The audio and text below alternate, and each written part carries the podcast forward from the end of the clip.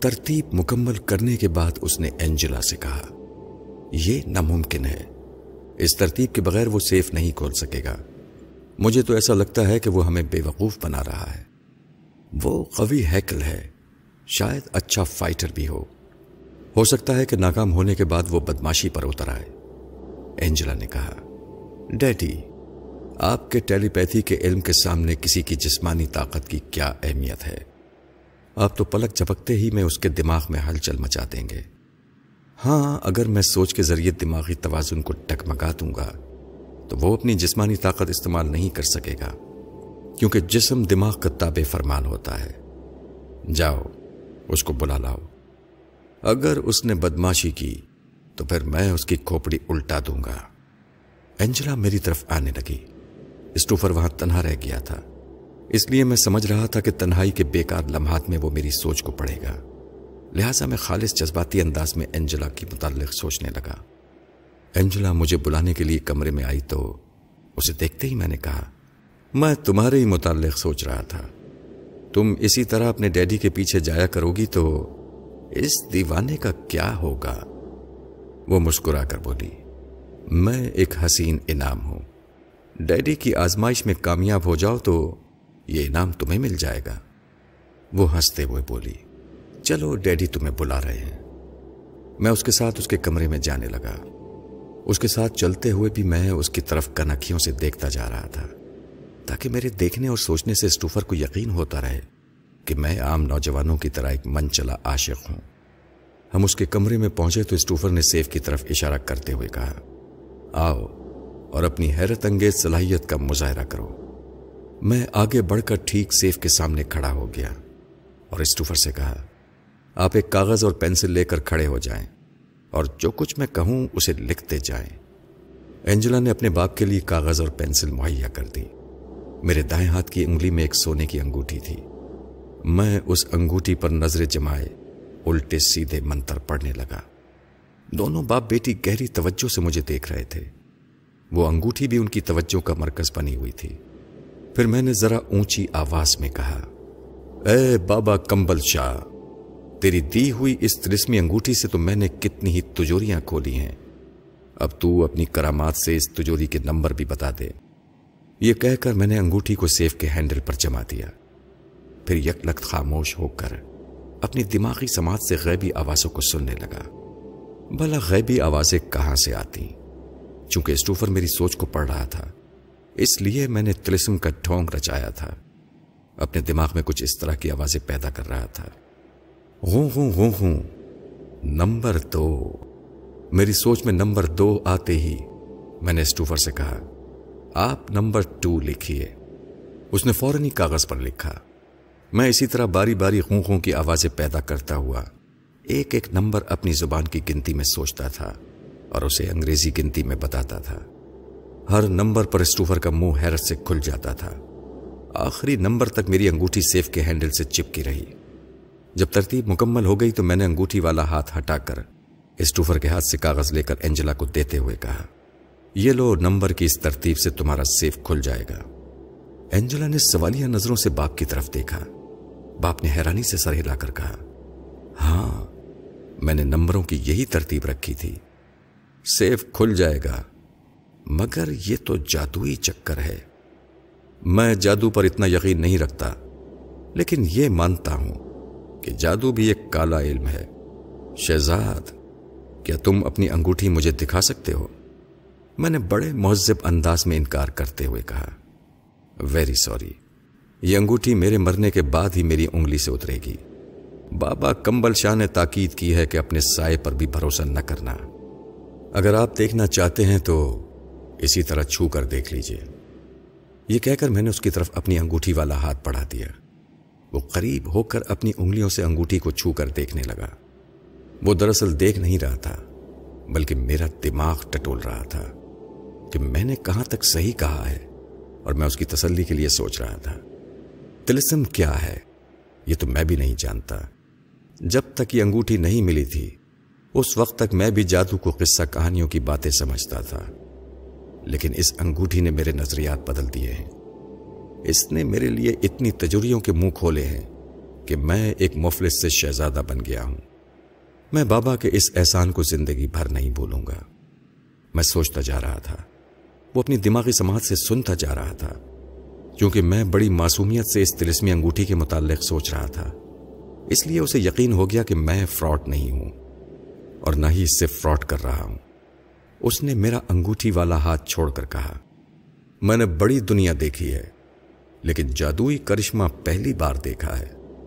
سچ پوچھو تو آنکھوں سے دیکھ کر بھی یقین نہیں آ رہا ہے۔ میں پھر ایک بار تمہیں آزمانا چاہتا ہوں، مگر یہ آزمائش ذرا لمبی ہوگی۔ آج رات تم ہمارے مہمان ہو۔ میں صبح تمہیں بتاؤں گا کہ تمہیں کون سا سیف کھولنا ہے۔ یہ ساتھ والا کمرہ تمہارے لیے ہے۔ میرے ساتھ آؤ۔ میں اس کے ساتھ اینجلا کے کمرے سے باہر آیا۔ اس کے ساتھ والے کمرے میں داخل ہو کر میں نے دیکھا کہ میرے اور اینجلا کے کمرے کے درمیان جو دیوار تھی، اس میں ایک بڑے اسکرین کی طرح کھڑکی بنی ہوئی تھی، جس کے پٹ نہیں تھے۔ کھڑکی کے ایک سرے سے دوسرے سرے تک شیشہ لگا ہوا تھا۔ تم یہاں آرام کرو، صبح ہماری ملاقات ہوگی۔ میں نے کہا، جس سیف کو کھولنے کے لیے آپ مجھے دوبارہ آزمانا چاہتے ہیں اس کے متعلق آپ مجھے ابھی کیوں نہیں بتا رہے ہیں؟ صبح کیوں بتانا چاہتے ہیں؟ اس نے جواب دیا، صبح تک میں یہ فیصلہ کرنا چاہتا ہوں کہ مجھے تم پر بھروسہ کرنا چاہیے یا نہیں۔ بے یقینی کی وجہ کیا ہے؟ تمہاری اس تلسمی انگوٹھی نے مجھے الجھن میں ڈال دیا ہے۔ میں سمجھ رہا تھا کہ تم سائنٹیفک طریقوں سے تجوریاں کھولتے ہو، لیکن تمہارا طریقہ تو ایسا ہے کہ آنکھوں سے دیکھ کر بھی یقین نہیں آتا۔ آپ کو یقین کرنے کی ضرورت ہی کیا ہے؟ آئیے ہم آپس میں سودا کر لیں۔ آپ کی بتائی ہوئی جس تجوری کو میں کھولوں گا۔ اس کا آدھا مال میرا ہوگا اور آدھا آپ کا ہوگا۔ آپ کو مال کھانے سے مطلب رہنا چاہیے۔ میں تجوریاں کیسے کھولتا ہوں؟ یہ سوچ کر آپ پریشان کیوں ہوتے ہیں؟ تم ٹھیک کہتے ہو۔ مجھے صرف اپنے مقصد کو دیکھنا چاہیے۔ یہ نہیں سوچنا چاہیے کہ میرا وہ مقصد تم کس طرح پورا کرو گے۔ لیکن بات کچھ اور ہے۔ جس تجوری تک میں تمہیں پہنچنے کے لیے کہوں گا، اس میں سے تمہیں دولت نہیں ملے گی۔ پھر اس میں سے کیا ملے گا؟ تجوری کے اندر تو خزانہ ہی ہوا کرتا ہے۔ ہاں اس میں بھی ایک ننا سا خزانہ ہے۔ لیکن اس سے تمہیں نہیں، مجھے فائدہ ہوگا۔ میں ایسی تجوریاں نہیں کھولتا جس سے مجھے فائدہ حاصل نہ ہو۔ لیکن اینجلا کی خاطر میں آپ کا یہ کام کر دوں گا۔ مجھے بتائیے وہ سیف کہاں ہے؟ ابھی نہیں۔ میں نے کہا نا کہ صبح تک مجھے یہ فیصلہ کرنے دو۔ دراصل میں تمہیں اپنا راستار بنانا چاہتا ہوں۔ اس لیے مجھے سوچنے کا موقع دو۔ اچھا گڈ نائٹ۔ یہ کہہ کر وہ کمرے سے جانے لگا۔ میں سمجھتا تھا کہ میری طرف سے پلٹتے ہی وہ میری سوچ کو پڑھنا شروع کر دے گا۔ کیونکہ یہی ہتھ کنڈے میں دوسروں پر آزماتا رہا ہوں۔ اس لیے خیال پڑھنے والوں کی ٹیکنیک سے اچھی طرح واقف ہوں۔ وہ جو صبح تک فیصلہ کرنا چاہتا تھا، وہ دراصل میری سوچ کو پڑھ پڑھ کر مطمئن ہونا چاہتا تھا۔ میں بھی اس کے اطمینان کے لیے صرف اینجلا کے متعلق سوچتا رہا۔ کچھ دیر بعد میں نے سمجھ لیا کہ اب وہ خاموشی سے میرے متعلق سوچ رہا ہے۔ لہٰذا میں فوراً ہی اس کے خیالات کو پڑھنے لگا۔ وہ مجھے بیوقوف بنانے کے طریقوں پر سوچ رہا تھا۔ جب مجھے یقین ہو گیا کہ اس بحث کے دوران اسٹوفر میرے خیالات نہیں پڑے گا تو میں نے اس موقع سے فائدہ اٹھا کر ڈائریکٹر جنرل سعید احمد سے دماغی رابطہ قائم کیا۔ وہ ہاکسبے کے ایک کاٹیج میں میرا انتظار کرتے کرتے بیزار ہو گئے تھے اور یہ سوچ کر کہ شاید میں آج رات واپس نہیں آ سکوں گا۔ وہ خود سونے کے لیے بستر پر لیٹ گئے تھے۔ میں نے اسی وقت ان کے ذہن پر دستک دی۔ وہ چونک کر بستر پر اٹھ بیٹھے۔ پھر چاروں طرف حیرانی سے دیکھتے ہوئے کہا فرحاد کیا یہ تم ہو؟ ابھی میرے دماغ میں ایک سوچ ابری ہے۔ تم نے مجھ سے کہا تھا کہ اگر ہماری ملاقات نہ ہو سکی، تو تم دماغی رابطہ قائم کرو گے۔ کیا واقعی تم مجھ سے مخاطب ہو؟ جی ہاں میں آپ سے مخاطب ہوں۔ میرے پاس زیادہ وقت نہیں ہے۔ اسٹوفر کسی بھی وقت میرے ذہن میں جھانک سکتا ہے۔ لہذا مختصر طور پر سن لیجیے کہ اسٹوفر اور اس کی بیٹی اینجلا سے میری دوستی پکی ہو چکی ہے۔ میں آج مہمان کے طور پر ان کے ساتھ رہوں گا۔ کل صبح اسٹوفر مجھے کسی ایسے سیف کا پتہ بتائے گا۔ جس میں کوئی اہم چیز رکھی ہوئی ہے۔ صبح وہ مجھے اپنا راستار بنانے والا ہے۔ اب میں آپ سے روبرو ملاقات نہیں کر سکوں گا۔ جب بھی مجھے موقع ملے گا، میں سوچ کے ذریعے آپ کو ساری باتیں بتا دیا کروں گا۔ فرحاد نہ جانے کتنے دنوں میں تمہیں کامیابی حاصل ہو۔ میں کب تک اس کاٹیج میں تمہارا انتظار کرتا رہوں گا۔ آپ وہاں میرا انتظار نہ کریں۔ اگر مناسب سمجھیں تو لاہور واپس چلے جائیں۔ بظاہر ہمارے درمیان سینکڑوں میل کا فاصلہ ہوگا، لیکن میں خیال خانی کے ذریعے ہزاروں میل کے فاصلوں کو سمیٹ کر اپنی مٹھی میں لے آتا ہوں۔ آپ ہمیشہ مجھے اپنے دماغ کے اندر پائیں گے۔ اچھا خدا حافظ۔ مجھے افسوس ہے کہ میں آپ سے زیادہ باتیں نہیں کر سکتا۔ یہ کہہ کر میں نے سعید احمد سے دماغی رابطہ توڑ دیا اور فوراً ہی اسٹوفر کے ذہن میں جھانکنے لگا کہ کہیں اس نے میری چوری تو نہیں پکڑ لی ہے۔ این وقت پر میں نے اسٹوفر کی سوچ کو پڑھا تھا۔ کیونکہ ٹھیک اسی وقت اس نے اینجلا سے گفتگو ختم کی تھی۔ اینجلا اس سے رخصت ہو کر اپنی خوابگاہ کی طرف آ رہی تھی۔ میں نے اپنے کمرے کی تمام لائٹس آف کر دی اور اپنے بستر پر آ کر لیٹ گیا۔ میں نے چند ساتھ کے لیے آنکھیں بند کر لی۔ میں اسٹوفر پر یہ ثابت کر رہا تھا کہ میں جذباتی تو ہوں، لیکن سونے کی کوشش کر رہا ہوں۔ پھر میں بستر پر سیدھا لیٹ گیا، آنکھیں بند کر لی اور اپنے دماغ کو کنٹرول کرتے ہوئے کہا میں ہر طرح کی سوچ سے خالی ہو رہا ہوں اور مسلسل دو گھنٹے تک سکون سے سوتا رہوں گا۔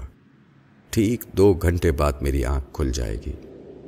میں ہمیشہ سوتے وقت یہی عمل کرتا تھا اور سونے سے پہلے اپنے جاگنے کا جو وقت مقرر کرتا تھا، اسی مقررہ وقت پر بیدار ہو جاتا تھا۔ اس عمل کے مطابق میں ٹھیک دو گھنٹے بعد بیدار ہو گیا۔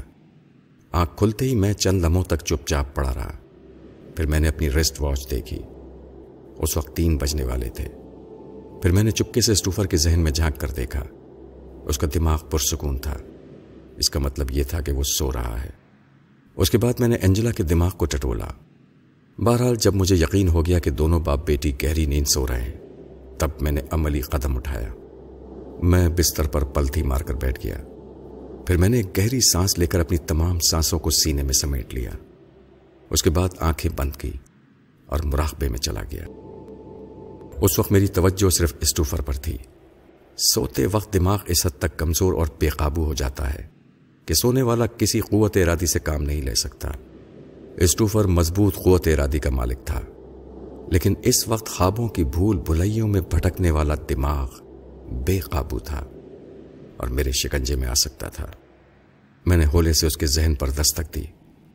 اسٹوفر تم خواب دیکھ رہے ہو اور تم خواب دیکھتے رہو گے۔ تمہاری آنکھیں بند ہیں اور اسی طرح بند رہیں گی۔ دیکھو، ذرا سوچو، تم کیا دیکھ رہے ہو؟ تحکمانہ انداز میں ایسا سوچتے وقت میں نے اسے ذہنی طور پر کسمساتے ہوئے محسوس کیا۔ شاید وہ نیند سے چونکنے والا تھا۔ میں نے پھر تحکمانہ انداز میں کہا، خاموش پڑے رہو کسمسانے کی ضرورت نہیں ہے۔ خواب دیکھو، کوئی اندیشہ نہ کرو۔ تم ٹیلی پیتھی جانتے ہو اور ٹیلی پیتھی جاننے والا انسانی نفسیات سے واقف ہوتا ہے۔ تم اپنی اس نفسیات کو سمجھو۔ اس وقت خواب کی حالت میں تم جو آوازیں سن رہے ہو، وہ تمہارے عمل کا رد عمل ہے۔ تم جس انداز میں دوسروں کو ٹرانس میں لاتے ہو، یہ ویسا ہی تحکمانہ انداز ہے جو خواب کی صورت میں تمہارے سامنے ہے۔ لہذا کوئی اندیشہ نہ کرو۔ پرسکون ہو کر سوتے رہو۔ تم سو رہے ہو۔ تمہارے آس پاس جو خواب کی دنیا ہے، وہ دھندلا رہی ہے۔ اس دھندلکے میں ایک اجنبی شخص تمہیں نظر آ رہا ہے۔ وہ بھی دھندلایا ہوا ہے۔ مگر غور سے دیکھو، تمہیں صرف اس کی آنکھیں نظر آئیں گی۔ ان آنکھوں کو دیکھو۔ تم ان آنکھوں کو بہت پہلے بھی دیکھ چکے ہو۔ لیکن میرا حکم ہے کہ تم ان آنکھوں کو نہیں پہچانو گے۔ صرف ان کے انگارے برساتے ہوئے شولوں کو یاد رکھو گے اپنی سوچ کے ذریعے جواب دو۔ کیا تم ان آنکھوں کو دیکھ رہے ہو؟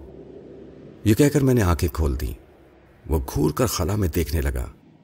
اس وقت اسٹوفر کے دماغ سے اس کی سوچ ابری ہاں میں ان آنکھوں کو دیکھ رہا ہوں۔ اف یہ کس طرح انگارے برسا رہی ہے۔ میں سمجھتا تھا کہ میری ہی آنکھیں بہت خطرناک ہیں۔ دوسروں کو اپنی طرف کھینچ لیتی ہیں۔ لیکن میں ان آنکھوں کی طرف کھینچا جا رہا ہوں۔ مجھے کیا ہو رہا ہے؟ میری قوت ارادی کمزور کیوں پڑ گئی ہے؟ میں ان آنکھوں کو نہیں دیکھنا چاہتا۔ میں ان آنکھوں کو نہیں دیکھوں گا۔ نہیں دیکھوں گا۔ اسے ٹرانس میں لانا اور محکوم بنانا بچوں کا کھیل نہیں تھا۔ وہ میری ٹکر کا آدمی تھا۔ میری طرح ہیپناٹزم اور ٹیلی پیتھی دونوں ہی علوم سے واقف تھا۔ بلکہ اپنی عمر کے لحاظ سے زیادہ ہی تجربے کار تھا۔ لیکن یہ تو موقع کی بات ہوتی ہے۔ جسے موقع مل جاتا ہے، اس کا داؤ چل جاتا ہے۔ کچھ دیر پہلے اس کے لیے بھی موقع تھا، جب میں سو رہا تھا۔ اس وقت وہ مجھے ٹرانس میں لا کر میری اصلیت معلوم کر سکتا تھا۔ لیکن خدا کا شکر ہے کہ سونے سے پہلے میں اپنے دماغ کو کنٹرول میں رکھتا ہوں۔ اپنے مقرر کردہ وقت کے مطابق سوتا اور جاگتا ہوں۔ اس دوران بڑے سے بڑا عامل میرے دماغ پر دستک دے تو اسے کچھ حاصل نہ ہوگا۔ اگر اسٹوفر نے بھی دستک دی ہوگی، تو وہ میرے دماغ کے اطراف آنی حسار سے ٹکرا کر واپس چلا گیا ہوگا۔ بہرحال میں نے بڑی کوشش کے بعد اسے خوابیدہ حالت میں اپنا محکوم بنا لیا۔ میں نے اس سے کہا، اپنی سوچ کے ذریعے جواب دو۔ تم کون ہو اور کس مقصد کے لیے اس ملک میں آئے ہو؟ وہ اپنی سوچ میں جواب دینے لگا۔ میرا نام اسٹوفر گریس ہے۔ میں برطانیہ کا باشندہ ہوں۔ میں بچپن سے حیرت انگیز علوم سیکھنے کا خپت رکھتا تھا۔ جوان ہو کر جب میں ہیپناٹزم اور ٹیلی پیتھی کے علوم میں ماہر ہو گیا، تو دولت سمجھنے کے لیے اور عیش و عشرت کی زندگی گزارنے کے لیے جرائم کے راستوں پر چل پڑا۔ میرے پاس ایسے علوم ہیں جن کے ذریعے میں بڑے مجرموں کو اپنا متی اور فرما بردار بنا لیتا ہوں۔ جب میں مختلف ممالک کی سیر کرتا ہوا استنبول پہنچا تو وہاں ماسٹر یوشے سے میرا سامنا ہوا۔ وہ ٹیلی پیتھی کی اتنی گہرائی میں ڈوبا ہوا تھا کہ اس گہرائی تک پہنچنے کے لیے برسوں تک ریاضت کرنی پڑتی ہے۔ کتنی ہی صبر آزما مشقوں سے گزرنا پڑتا ہے۔ ماسٹر یوشے کی آنکھوں میں اتنی قوت ہے کہ وہ کئی منٹ تک جلتے ہوئے سورج سے آنکھیں ملاتا ہے۔ میں اس کے سامنے تفل مکتب تھا۔ اس نے مجھے اپنا محکوم بنا لیا اور مجھے ایسے گروہ میں لے گیا جس کا ہر فرد کسی نہ کسی علم اور فن کا استاد تھا۔ اسی گروہ میں اینجلا سے میری ملاقات ہوئی تھی۔ میں نے پوچھا، کیا اینجلا تمہاری بیٹی نہیں ہے؟ نہیں، اس سے میرا کوئی رشتہ نہیں ہے۔ اینجلا کے متعلق بتاؤ۔ اینجلا کا باب آگ کا دیوتا کہلاتا ہے۔ وہ آگ کے شولوں میں ایسے تماشے دکھاتا ہے کہ اس کے سامنے آگ پانی ہو جاتی ہے۔ اس نے ایک قسم کا اینٹی فائر لوشن تیار کیا ہے۔ اپنے تمام جسم پر وہ اس لوشن کی مالش کرتا ہے۔ اس کے بعد آگ اس پر اثر نہیں کرتی۔ اس لوشن کا فارمولا صرف اس کی بیٹی اینجلا جانتی ہے۔ لیکن ٹیلی پیتھی کے ذریعے میں نے اور ماسٹر یوشے نے اینجلا سے وہ فارمولا معلوم کر لیا ہے۔ میں نے اس سے سوال کیا کیا وہ لوشن اینجلا کے پاس موجود ہے؟ ہاں وہ اس کے سیف میں موجود ہے۔ میں نے پھر سوال کیا اس گروہ کے بارے میں بتاؤ جس کے لیے تم کام کرتے ہو۔ اس گروہ کے چار بڑے ماسٹر ہیں۔ ان میں سے ماسٹر یوشے کو اور اینجلا کے باپ ماسٹر دانیال کو پہچانتا ہوں، جو آگ کا دیوتا کہلاتا ہے۔ باقی دو ماسٹر کبھی میرے سامنے نہیں آئے۔ یہ تمام لوگ سیاسی مجرم ہیں۔ تمام ملکوں کے اہم رازوں تک پہنچتے ہیں۔ کوئی ملک نہ ان کا دوست ہے نہ دشمن ہے۔ یہ ایک ملک کے راز دوسرے ملک کے ہاتھوں فروخت کرتے ہیں۔ اور چھوٹے سے چھوٹے راز کے لاکھوں ڈالر وصول کرتے ہیں۔ اس گروہ کا نام انٹرنیشنل ماسٹرز گروپ ہے۔ اس کا مخفف آئی ایم جی ہے۔ آئی ایم جی کا ہیڈ کوارٹر کہاں ہے؟ زنجیبار میں ہے۔ میں نے ایک اہم سوال کیا۔ کیا تم پر کوئی مشکل آن پڑتی ہے؟ ایسی مشکل جسے تم اپنے علوم سے آسان نہیں کر سکتے۔ تو ایسی صورت میں کس سے مدد حاصل کرتے ہو؟ ماسٹر یوشے میری مدد کرتے ہیں۔ اس وقت خواب کی حالت میں جس طرح تم محکوم بنائے گئے ہو اور جس غائبانہ سوچ کے لہجے کو سمجھ رہے ہو، کیا وہاں تک ماسٹر یوشے نہیں پہنچ سکتا ہے؟ ہاں پہنچ سکتا ہے۔ کس طرح؟ وضاحت کرو۔ اسٹوفر کی سوچ کہنے لگی، جب میں صبح اٹھوں گا تو مجھے یہ خواب یاد آئے گا۔ پھر میں سوچوں گا کہ کسی اجنبی شخص نے خواب میں مجھے اپنا محکوم بنایا تھا۔ جب میری سمجھ میں نہیں آئے گا تو میں ماسٹر یوشے سے دماغی رابطہ قائم کروں گا۔ میں تمہیں حکم دیتا ہوں کہ صبح آنکھ کھلنے کے بعد تم اس خواب کو بھول جاؤ گے۔ میں اس خواب کو بھول جاؤں گا۔ اب تم شہزاد کے متعلق بتاؤ۔ شہزاد میرے لیے کوئی اہمیت نہیں رکھتا۔ اس کی تلسمی انگوٹھی نے مجھے الجھن میں ڈال دیا ہے۔ میں اب تک فیصلہ نہیں کر سکا کہ اس پر بھروسہ کیا جا سکتا ہے یا نہیں۔ پھر اس کے سونے کا انداز مجھے کھٹک رہا ہے۔ میں اس کی نیند سے فائدہ اٹھا کر اسے ٹرانس میں لانا چاہتا تھا اور اس تلسمی انگوٹھی کا راز معلوم کرنا چاہتا تھا، کیونکہ بیداری کی حالت میں وہ بہت ہی مستقل مزاج اور ایک مضبوط قوت ارادی کا مالک ہوتا ہے۔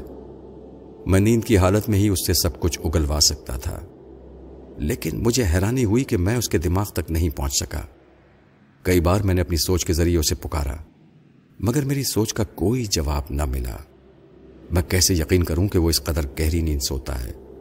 یعنی دماغی طور پر بھی وہ اتنی گہری نیند میں ڈوب جاتا ہے کہ میری سوچ کی لہریں بھی وہاں تک نہیں پہنچتی شہزاد کی گہری نیند سے تم نے کیا نتیجہ خس کیا ہے؟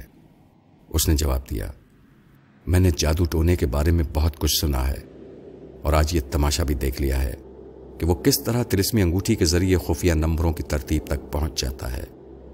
یقیناً اس کی گہری نیند میں بھی وہی ترسمی انگوٹھی کام کر رہی ہے۔ تم صبح تک شہزاد کے متعلق کیا فیصلہ کرو گے؟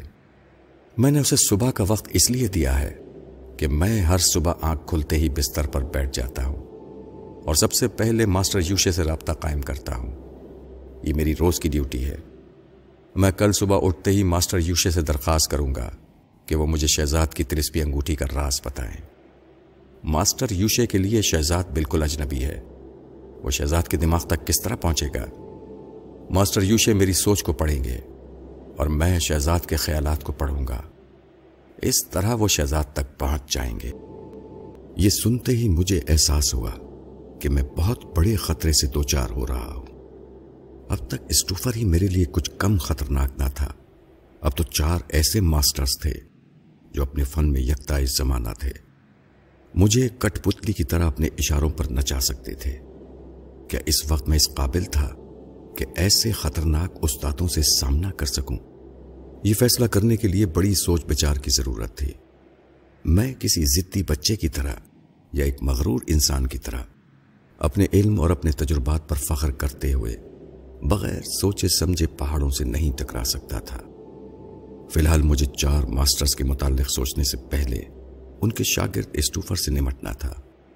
میں نہیں چاہتا تھا کہ وہ صبح اٹھ کر ماسٹر یوشے سے مجھے متعارف کرا دے ماسٹر یوشے۔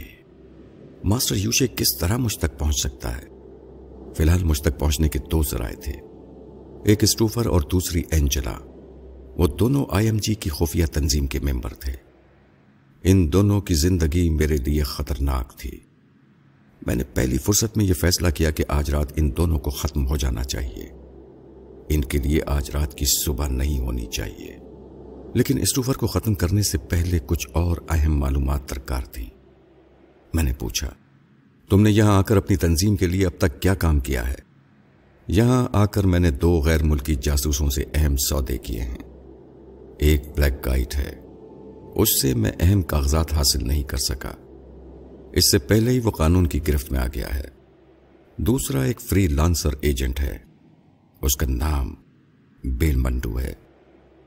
بیل منڈو کا طریقہ کار بھی یہی ہے کہ کوئی اہم راز اس کے ہاتھ لگ جاتا ہے، تو وہ کسی بھی ملک کے ہاتھوں اچھی خاصی رقم لے کر فروغ کر دیتا ہے۔ ابھی میں اس سے سودا کر رہا ہوں۔ اس کے پاس ایک ملک کے فوجی اڈوں کی مائکرو فلم ہے۔ وہ اس فلم کے پچیس لاکھ ڈالر مانگتا ہے، جو بہت زیادہ ہے۔ اس کے لیے میں صرف دس لاکھ تک دے سکتا ہوں۔ جب اس نے سودے سے انکار کیا تو میں نے اس کی سوچ کے ذریعے اس مائکرو فلم تک پہنچنے کی کوشش کی تھی۔ بیل منڈو کی سوچ پڑھنے کے بعد مجھے پتا چلا کہ اس کے چہرے پر پلاسٹک کی ناک ہے۔ کسی حادثے میں اس کی ناک کٹ گئی تھی۔ اس لیے اس نے پلاسٹک کی ناک لگا رکھی ہے۔ اسی ناک کے ایک نتنے میں وہ فلم کو چھپا کر رکھتا ہے۔ اسٹوفر اپنی سوچ کے ذریعے کہہ رہا تھا اور میں سن رہا تھا۔ جب بیل منڈو کے متعلق تمام معلومات فراہم ہو گئیں تو میں نے اس سے پوچھا، زندگی ہر انسان کو عزیز ہوتی ہے، تمہیں بھی اپنی زندگی سے ایسا ہی پیار ہوگا۔ ایسی صورت میں کیا تم مرنا پسند کرو گے؟ نہیں، میں مرنا نہیں چاہتا۔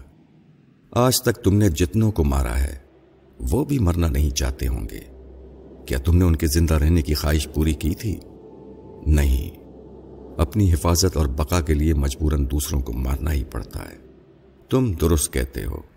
میں بھی اپنی حفاظت اور سلامتی کے لیے تمہیں اس دنیا کی پریشانیوں سے آزاد کرنا چاہتا ہوں۔ بولو کہ تم مرنا پسند کرتے ہو؟ میں مرنا پسند کرتا ہوں۔ تم میرے معمول اور محکوم ہو۔ تم میرے ہر حکم کی تعمیل کرو گے۔ میں تمہارے ہر حکم کی تعمیل کروں گا۔ وہ میرا معمول تھا، محکوم تھا۔ میرے حکم سے وہ زہر کا پیالہ اٹھا کر پی سکتا تھا۔ میرے ہی حکم سے اس نے چاقو کو فضا میں بلند کیا اور اس کے تیز چمکتے ہوئے پھل کو اپنے سینے میں گھونپ لیا۔ خس کم جہاں پاک، وہ چیخ بھی نہ سکا۔ ذرا دیر تک کر رہتا رہا اور تڑپ کر ٹھنڈا پڑ گیا۔ اس کے بعد میں نے اینجلا کی طرف دیکھا۔ وہ بستر پر سو رہی تھی۔ اس کے ساتھ بھی میں نے ایسا ہی کچھ معاملہ کیا۔ واش بیسن پر اس کا لوشن رکھا ہوا تھا۔ میں اسے جیب میں ڈال کر خوابگاہ سے باہر آیا۔ کوریڈور سے گزرتے ہوئے میں نے ایک نظر اسٹوفر کی خوابگاہ پر دیکھی۔ دونوں باپ بیٹی اس دنیا میں ٹیلی پیتھی اور آگ کا تماشا دکھاتے تھے۔ اب خود تماشا بن گئے تھے۔ دنیا والوں کے لیے اس آخری تماشے کا انجام چھوڑ گئے تھے۔ میں وہاں سے اینجلا کی کار میں بیٹھ کر ہاکس بے کی طرف روانہ ہو گیا۔ جب میں ہاکس بے پہنچا تو صبح ہونے والی تھی۔ میں نے کاٹیج کے قریب گاڑی روک دی۔ صبح کے وقت سمندر کے ساحل پر بڑا سکون تھا۔ میں نے جوتے اتار دیے اور ننگے پاؤں ریت پر چلنے لگا۔ میں ابھی ڈائریکٹر جنرل سعید احمد کو نیند سے بیدار کرنا نہیں چاہتا تھا۔ میں ابھی ہنگاموں سے نکل کر آیا تھا۔ اس پرسکون ماحول میں کسی کی مداخلت نہیں چاہتا تھا۔ اس وقت اتنی بڑی دنیا میں میں تنہا تھا۔ میرے سامنے بے قرار سمندر تھا۔ میں نے ذہن کو آزاد چھوڑ دیا۔ سمندر، اے عظیم سمندر، تو بہت گہرا ہے، مگر تجھ میں انسانی دماغ سے زیادہ گہرائی نہیں ہے۔ کچھ دیر بعد پلتھی مار کر ریت پر بیٹھ گیا۔ میرے سامنے دور، بہت دور آسمان کا کنارہ سمندر میں ڈوب رہا تھا۔ وہاں سے آفتاب بلند ہو رہا تھا۔ میں نے گہری سانس کھینچی۔ پھر تمام سانسوں کو سینے میں روک کر ابھرتے ہوئے آفتاب کی پہلی ٹھنڈی کرنوں سے آنکھیں ملانے لگا۔ ایک منٹ تک سانسیں روکے رہنے کے بعد میں آہستہ آہستہ سانسیں چھوڑنے لگا۔ تھوڑی دیر تک گہری گہری سانسیں لیتا رہا۔ اس کے بعد پھر میں نے وہی عمل کیا۔ یعنی دوبارہ سانس روک کر آسمان کے اس کنارے پر نظر جما دی، جو دم بدم روشن ہوتا جا رہا تھا۔ روشنی کی حرارت بڑھتی جا رہی تھی۔ جب آفتاب کی روشنی اتنی تیز ہو گئی کہ میں اس سے آنکھیں نہ ملا سکا، تو میں نے یہ عمل ختم کر دیا۔ مجھے روزانہ اسی طرح مشق جاری رکھنی تھی۔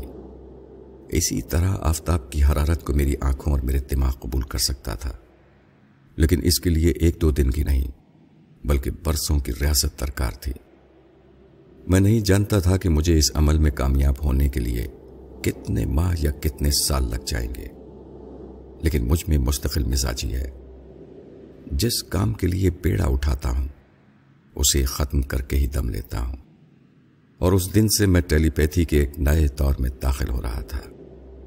میں اپنی جگہ سے اٹھ کر کاٹیج کی طرف جانے لگا۔ تو دور اینجلا کی کار کے پاس سعید احمد کھڑے نظر آئے۔ انہوں نے مجھے دیکھتے ہی دور سے کہا، فرحات، میں تمہیں بہت دیر سے دیکھ رہا ہوں۔ مگر یہ سوچ کر خاموش رہا کہ شاید تم مراقبے میں ہو۔ میں نے قریب آتے ہوئے کہا آپ نے ٹھیک ہی سوچا تھا۔ میں جب یہاں آیا تھا تو آپ سو رہے تھے۔ اس لیے میں بھولی ہوئی مشقوں کو دہرانے میں مشغول ہو گیا تھا۔ مگر فرحت، تم نے تو کہا تھا کہ اب روبرو ہماری ملاقات نہیں ہو سکتی۔ تمہیں موقع ملے گا تو تم سوچ کے ذریعے رابطہ قائم کرو گے۔ پھر یہ اچانک پروگرام کیسے بدل گیا؟ حالات بدل گئے۔ اس لیے پروگرام بدل گیا۔ وہ دونوں باپ بیٹی جن کا نام اسٹوفر اور اینجلا تھا۔ اب وہ فرشتوں کو ہیپناٹائز کرنے گئے ہیں۔ کیا مطلب؟ سعید احمد نے حیرانی سے پوچھا۔ مطلب یہ کہ وہ دونوں ہم دونوں کے لیے بہت زیادہ خطرناک بن گئے تھے۔ اس لیے میں نے انہیں ہمیشہ کے لیے ختم کر دیا۔ وہ تھوڑی دیر تک مجھے حیرانی اور پریشانی سے دیکھتے رہے۔ پھر انہوں نے آہستگی سے کہا۔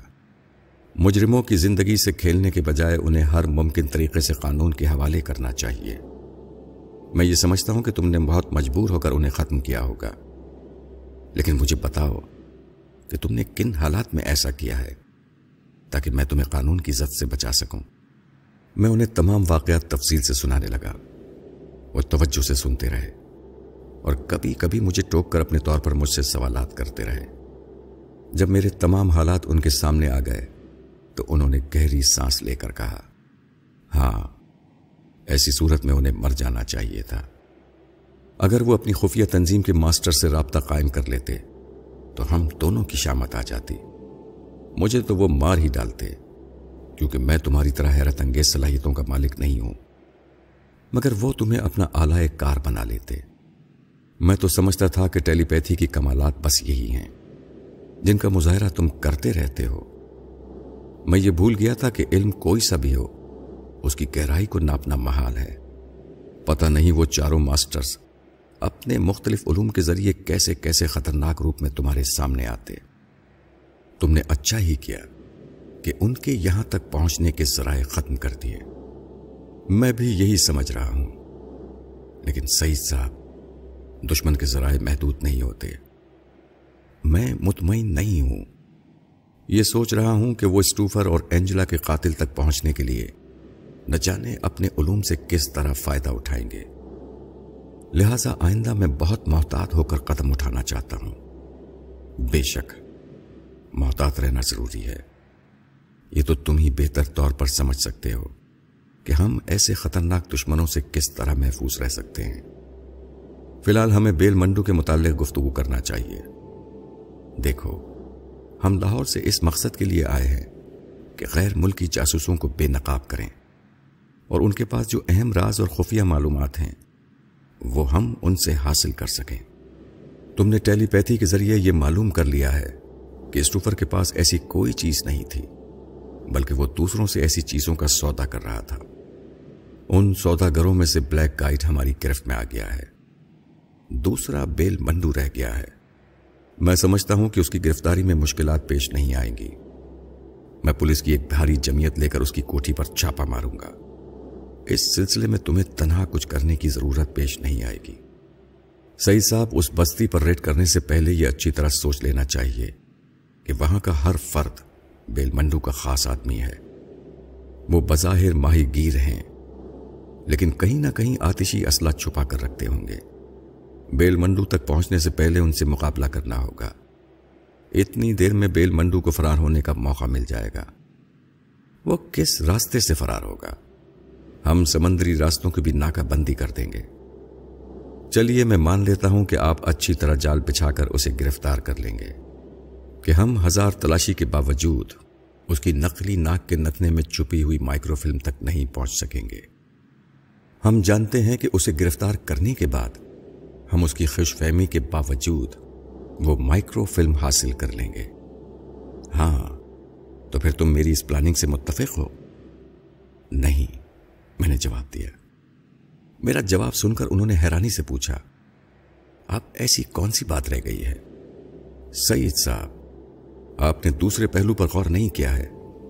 میں آپ کو یہ بتا چکا ہوں کہ ماسٹر یوشے اور اسٹوفر کے درمیان رابطہ قائم رہتا تھا۔ اس رابطے کے ذریعے ماسٹر یوشے نے کبھی بیل منڈو کے دماغ میں بھی جھانک کر دیکھا ہوگا۔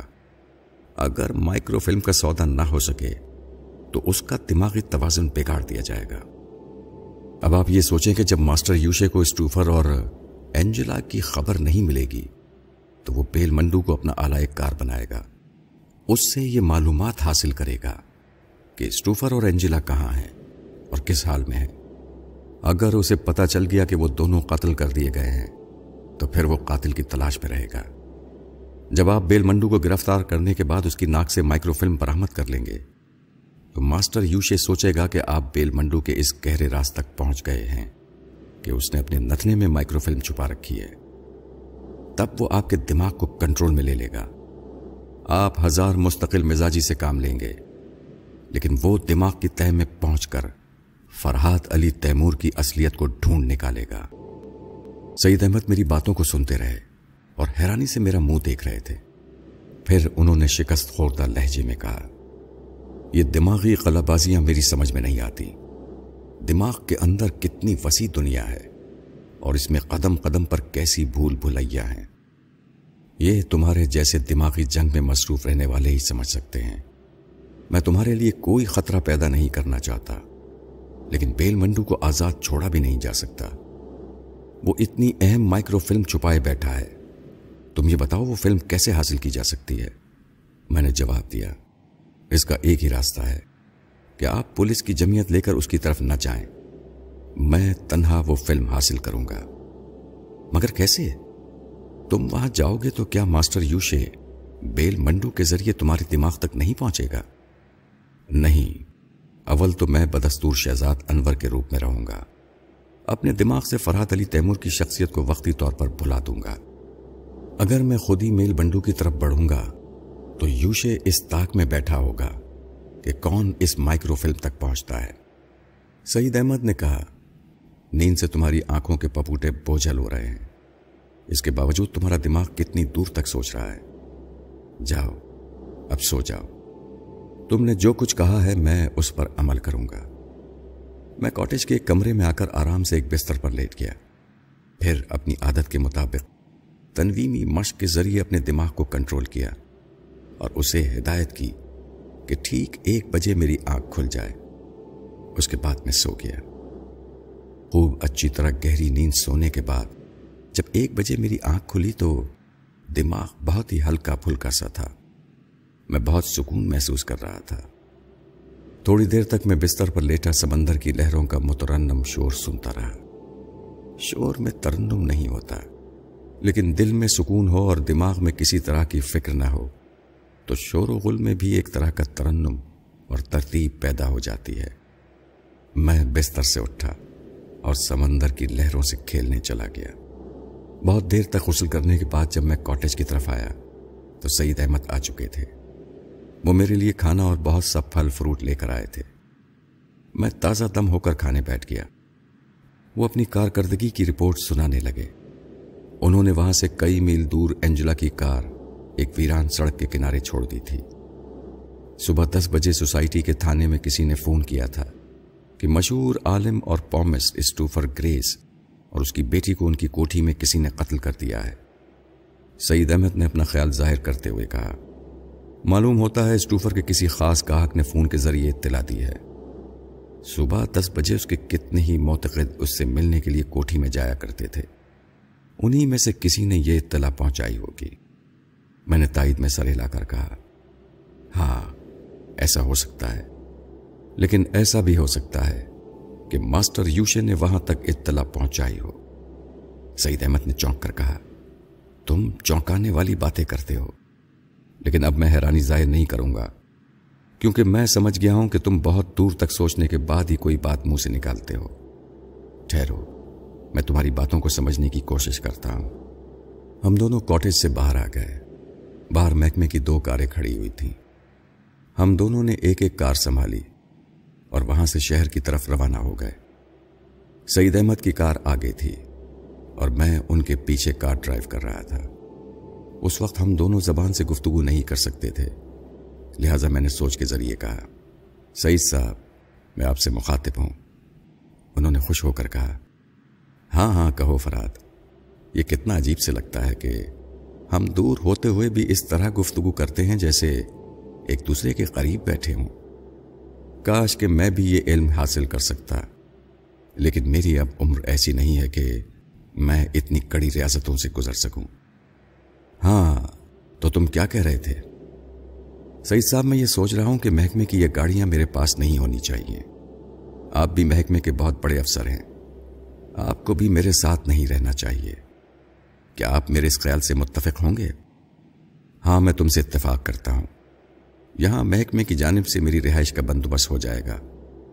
تم ہاکسبے کے اس کاٹیج میں رہ سکتے ہو۔ وہاں تمہیں کوئی روکنے ٹوکنے نہیں آئے گا۔ اب میں تمہارے کام کو اچھی طرح سمجھ گیا ہوں۔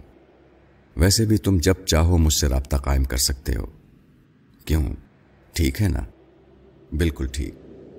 میں اپنے آنے جانے کے لیے کسی گاڑی کا انتظام کر لوں گا۔ جب تک وہ مائکرو فلم آپ کے ہاتھ نہیں آئے گی، اس وقت تک ہم ایک دوسرے سے لا تعلق رہیں گے۔ سعید احمد نے کہا، ٹھیک ہے۔ میں ایک پارک کے سامنے آ کر کھڑا ہو گیا۔ اس وقت ایک نوجوان میلے کپڑے پہنے میرے قریب آ کر بیٹھ گیا۔ وہ کبھی کبھی کا نکھیوں سے میری طرف یوں دیکھتا تھا، جیسے کچھ کہتے ہوئے ہچکچا رہا ہو۔ مجھ سے کسی کے دماغ کی بات کیسے چھپی رہ سکتی ہے؟ میں نے معلوم کیا وہ ایک بہت اچھا موٹر میکینک ہے۔ مگر نشہ کرتے کرتے سوکھ کر ہڈیوں کا ڈھانچہ بن کر رہ گیا ہے۔ اب موٹر کے پرزوں کو ہاتھ لگاتا ہے تو نقاہ سے اس کا ہاتھ کانپنے لگتا ہے۔ دماغ اس لیے کام نہیں کرتا کہ ہمیشہ نشے کی طلب رہتی ہے۔ وہ سوچتا ہے کہ ذرا نشہ مل جائے تو پھر کام کرنے کے قابل ہو جائے گا۔ اور نشہ مل جاتا ہے تو ہاتھ پاؤں ڈھیلے پڑ جاتے ہیں۔ پھر کوئی کام کرنے کے قابل نہیں رہتا۔ میں نے اس کی طرف مسکرا کر دیکھا تاکہ وہ دل کی بات کہنے کے لیے کچھ حوصلہ پیدا کرے۔ واقعی، میری مسکراہٹ نے اس کے اندر حوصلہ پیدا کیا۔ وہ چچکتے ہوئے بولا، میں کام کی تلاش میں مارا مارا پھرتا ہوں۔ فاقے کرتے کرتے میری یہ حالت ہو گئی ہے۔ گھر میں ایک بوڑھی ماں ہے اور جوان بہن ہے۔ میں نے بے روزگاری کے ہاتھوں تنگ آ کر اپنے متعلق سوچنا چھوڑ دیا ہے۔ مگر جوان بہن کے بارے میں کیسے نہ سوچوں؟ اگر میں نے عزت و آبرو سے اسے دلہن بنا کر رخصت نہ کیا، تو نہ جانے کیا ہوگا۔ میں غریب ہوں اور بہت سے غریبوں کے گھروں میں جھانک کر دیکھ چکا ہوں۔ جو لڑکیاں بڑی عمر تک بیاہی نہیں جاتی پہلے ان کی آنکھوں سے حیا مرتی ہے، پھر خاندان کی عزت کا خیال ذہن سے نکل جاتا ہے۔ وہ خود کو بے مصرف سمجھتی ہیں اور کوڑے کرکٹ کی طرح گھر کے دروازے سے باہر آ جاتی ہیں۔ میں نے اس کی طرف گہری نظروں سے دیکھتے ہوئے کہا، نشے کی یہ خوبی یہ ہے کہ انسان ترنگ میں آ کر لچھے دار باتیں کرتا ہے۔ جیسا کہ تم کر رہے ہو۔ تم نوجوان ہو۔ اگر واقعی غیرت مند ہوتے تو اپنے ہنر کو چمکانے کی کوشش کرتے۔ میں نے بہت عرصے پہلے تمہیں اسی شہر میں ایک موٹر میکینک کی حیثیت سے دیکھا ہے۔ کیا یہ غلط ہے کہ تم اپنی ضرورت سے زیادہ کما لیا کرتے تھے؟ یہ بات سنتے ہی اس نے ندامت سے سر جھکا لیا۔ میں نے اس سے جھوٹ کہا تھا کہ میں اسے ایک موٹر میکینک کی حیثیت سے بہت پہلے دیکھ چکا ہوں۔ یہ سب تو میں نے اس کی سوچ کے ذریعے معلوم کیا تھا۔ اس نے شکست خوردہ انداز میں کہا، آپ مجھے بے غیرت نہ سمجھیں۔ میری بیماری نے مجھے اس قابل نہیں چھوڑا ہے کہ اب میں کوئی کام کر سکوں۔ تمہاری بیماری نہیں، تمہارے نشے نے تمہیں تباہ کیا ہے۔ تم شاید مجھ سے کسی قسم کی مدد طلب کرنے آئے ہو، مگر دوغلے بن کر آئے ہو۔ اس وقت تمہارے دماغ میں نشے کی طلب ہے، اور زبان سے اپنی بہن کی جوانی کا المیہ پیش کر کے مجھے متاثر کرنا چاہتے ہو۔ کیا یہ شرم کی بات نہیں ہے کہ ایک بہن جو اپنی عزت و آبرو کی حفاظت کرتی ہے؟ تم سر راہ اس کا تذکرہ ایسے کرتے ہو جیسے اسے چارہ بنا کر اپنے نشے کی طلب پوری کرنا چاہتے ہو۔ میری بات سنتے ہی وہ شرمندگی سے پہلو بدلنے لگا۔ وہ سوچ رہا تھا، میں کیا کروں؟ میں بےغیرت نہیں ہوں۔ لیکن یہ آدمی احساس دلا رہا ہے کہ میں نشے کی طلب میں بےغیرت بن رہا ہوں۔ مگر کیا کروں؟ صبح سے ایک کش لگانے کے لیے اپنے اندر کئی بار مر چکا ہوں۔ اگر جلد ہی مجھے ایک پڑیا نہ ملی یا چرس کا ایک سگریٹ نہ ملا، تو میں سچ مچ مر جاؤں گا۔ کیا میں مر جاؤں؟ لیکن مرنے کے بعد یہ زندگی نہیں ملے گی۔ پھر یہ نشے کی جنت آباد نہیں ہوگی۔ ایک کش لگاتے ہی مردہ جسم میں جان آ جاتی ہے۔ میں اس جسم کو مار دوں یا غیرت کو مار دوں؟ وہ سوچ رہا تھا اور میں سن رہا تھا۔ میں نے اپنے آپ سے کہا، فرحات علی تیمور، تم جو انسانی دماغ کی دنیا کو کنگالتے ہو، کبھی اس دنیا میں بھی قدم رکھو جہاں قربت اور بھوک ایک بھائی کو اپنی بہن کی وجہ سے بےغیرت بنا دیتی ہے۔ ٹیلی پیتھی صرف ہنگاموں کا نام نہیں ہے۔ یہ ایسا علم ہے کہ اس کے ذریعے زنگ آلود دماغوں کو مانج کر چمکایا جا سکتا ہے۔ کیا تم اصلاحی کاموں کے لیے قدم نہیں اٹھا سکتے؟